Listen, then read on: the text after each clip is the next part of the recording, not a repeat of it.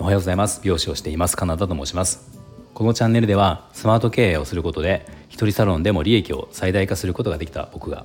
一人サロンの経営のことや美容のことを、えー、毎朝7時にお話をしています。はい、えー、今日はですねテーマが同業者情報発信をするときに同業者の投稿をあまり見ない方がいいというテーマでお話をしようと思います。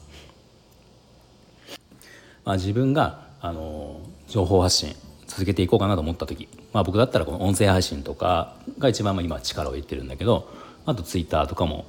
そこそこやってるんですね。でその中であの、まあ、僕はですねあまり同業者の投稿情報発信をまあ見ないことはないんだけどそこまで見ないようにしてるんですよ。特に、えー、特にバズってる美容師さん、まあ、要は人気がある美容師さんとか投稿 SNS の中ですごく人気が出た美容師さんとか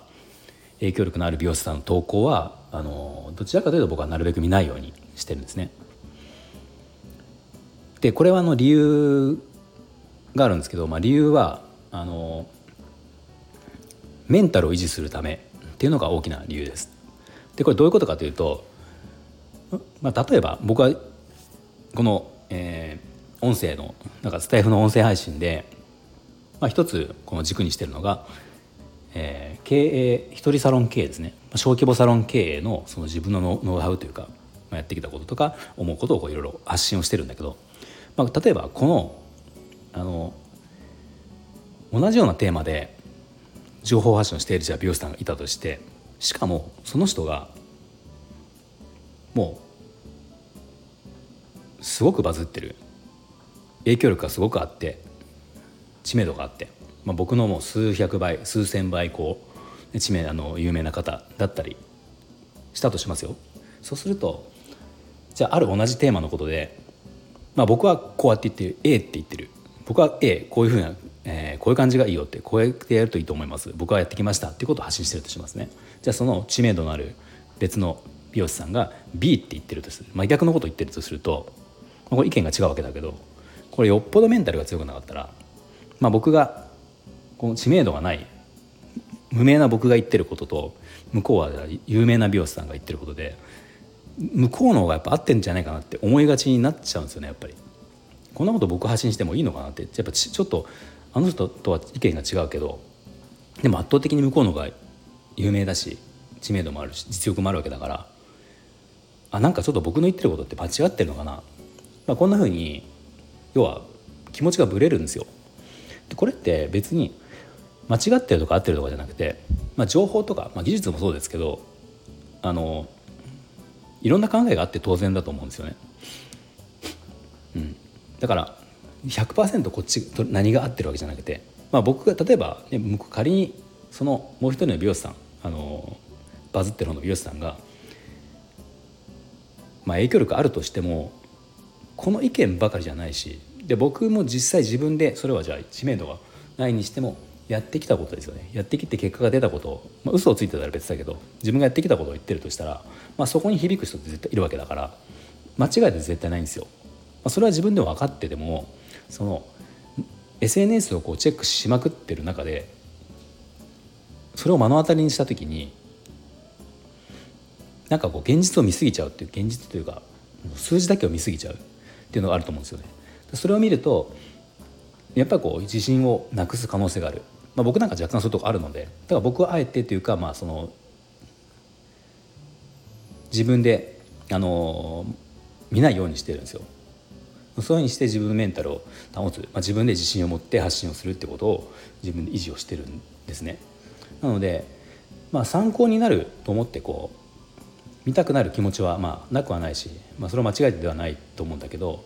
あの、まあ、時々見るのはいいと思うけどあまりじゃそのまめにチェックをして見ていくと、まあ、結局投稿が似てしまうと思うし、まあ、そもそもその考えではもうバズってる人がいるわけだからなんか別にあえてそれを違う考えを発信する必要はないんだけどたまたま自分が発信したいと思ったことがその人と違うんだったら、まあ、これは貫くべきだと思うんですよね。貫いてそこの層を取りいくっていう方が絶対いいと思うんだけどやっぱそれをするにはやっぱりメンタル必要なんですよね。なのでそれを維持するために僕はもうあえてあのなるべく見ないだから以前はフォローしてあったその有名な美容師さんとかあの自分が参考にしてしていた人も、まあ、その時々こう整理をして、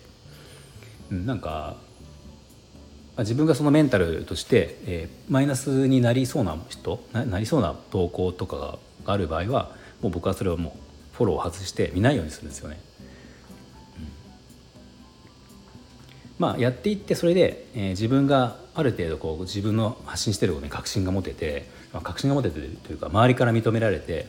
まあどんな意見を見てもそれがあまあそういう感じもあるよねって思えるようになった時だったらあの、まあ、いろいろ見るのはいいと思うんだけどある程度のその結果が出るまでは、まあ、僕はこうこうって決めたら一個のことをこう自分でもうまっすぐもうまっすぐだけ見てもうそこだけを追求するっていうふうに周りのこのねあの意見意見というか周りのその考えとかっていうのは、まあ、あまり見ない方がいい場合が多いのかなと、まあ、僕は思ってます。はいまあ、これはまあいろいろ相性があると思うので、まあ、もちろんいろいろ見て投稿の人仕方とかなんでこの人がこの人の投稿を見るのかっていう意味では参考にした方がいいと思うんだけどそもそもその投稿内容根本的な内容とかはとか考えとかは別に真似する必要ないしたまたまそれが合ってれば一緒になったんだら別にいいんだけど、ね、あの違うんだったら違うでもうこれは自分のと自分の考えとしてもう発信し続けた方がいい。っていうのは思います。はい、はい、今日は、えー、情報発信する時に僕が意識していること。同業者の投稿をあまり見すぎない特に影響力のある人ほどあまり僕は見ないようにしてるよというお話でした。はい、では、えー、最後まで聞いていただきありがとうございました。もし少しでも参考になりましたらいいねボタンフォローをぜひお願いします。